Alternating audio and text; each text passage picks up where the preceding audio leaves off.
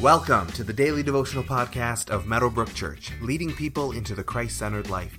For more information about who we are, find us online at www.meadowbrook.ca.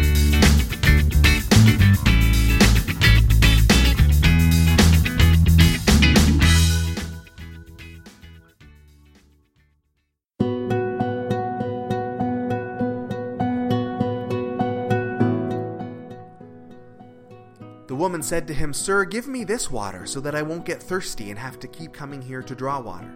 Jesus told her, Go call your husband and come back. I have no husband, she replied. Jesus said to her, You are right when you say you have no husband. The fact is, you have had five husbands, and the man you now have is not your husband. What you have just said is quite true. Sir, the woman said, I can see that you are a prophet. Our ancestors worshipped on this mountain, but you Jews claim that the place where we must worship is in Jerusalem. Woman, Jesus replied, Believe me, a time is coming when you will worship the Father neither on this mountain nor in Jerusalem. You Samaritans worship what you do not know. We worship what we do know, for salvation is from the Jews.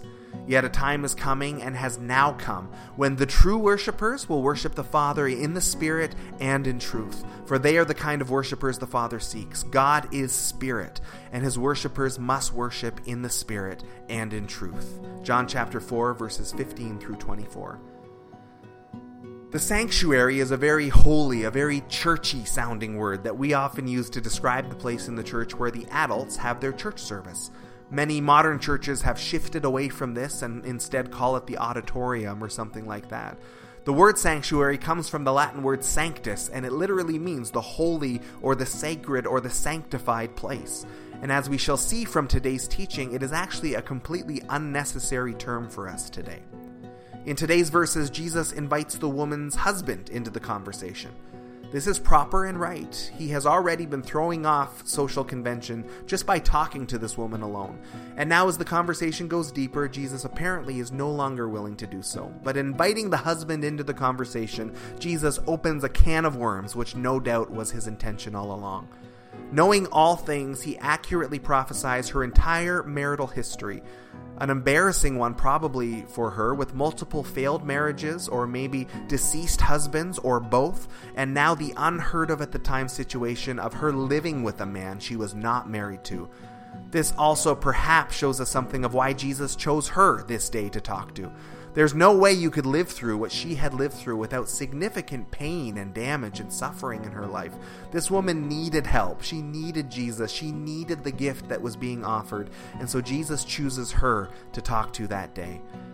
But as this truth bomb gets dropped on her by the stranger by the well, she somehow sees that he is a prophet. But she does what we all probably are tempted to do when things get a little too close to home. She changes the subject quickly, and instead of focusing on her own past, she tries to ignite a religious debate. The Jewish people worshipped at the temple in Jerusalem on Mount Zion. The Samaritans had built their own temple to worship God on their own mountain. And so she tries to stump Jesus by challenging him on a centuries old religious dispute that was ultimately unsolvable. The Jews would always prefer their mountain, the Samaritans would always prefer their mountain. Which mountain are we supposed to worship on? But Jesus, who throughout the Gospels was never one to play the game that people tried to play against him, dodges the question and does answer it and solves it actually for good. He doesn't pull any punches, he doesn't pick one mountain or the other, and he makes very clear that the Jews know God better than the Samaritans because the Samaritans had infused their theology with many pagan ideas. The Jews are also the covenant people who will be the source of salvation for the world because God has chosen them to bring the Messiah to the whole world. But the issue of proper geography and proper worship is actually completely irrelevant to Jesus. God is not physical, he is spiritual. That's why Israel was never allowed to make physical idols to represent him. God transcends the physical, he transcends the creation, and so he isn't bound to any one place in order to meet with his people and engage them in worship. As spirit, God is by definition everywhere, and so he can be encountered everywhere. So we connect with God spiritually as the spirit that he is, and we worship him in truth, as the Jews did and the Samaritans apparently did not, as the Jews had true understanding of who he was according to his word. Going to church is still crucial to learning and growing in our faith and in community, and there's nothing really wrong with calling one part of the building a sanctuary, as long as we heed Jesus' words and we avoid the Samaritan woman's error of assigning God to one physical place. Today, just to shake things up, as you go about your day, why don't you find a place where you normally wouldn't pray or worship God? Go to your car, your bathroom, the office, the shower, wherever, and just to put this into practice, spend some time praying to God and worshiping Him in an unusual place today.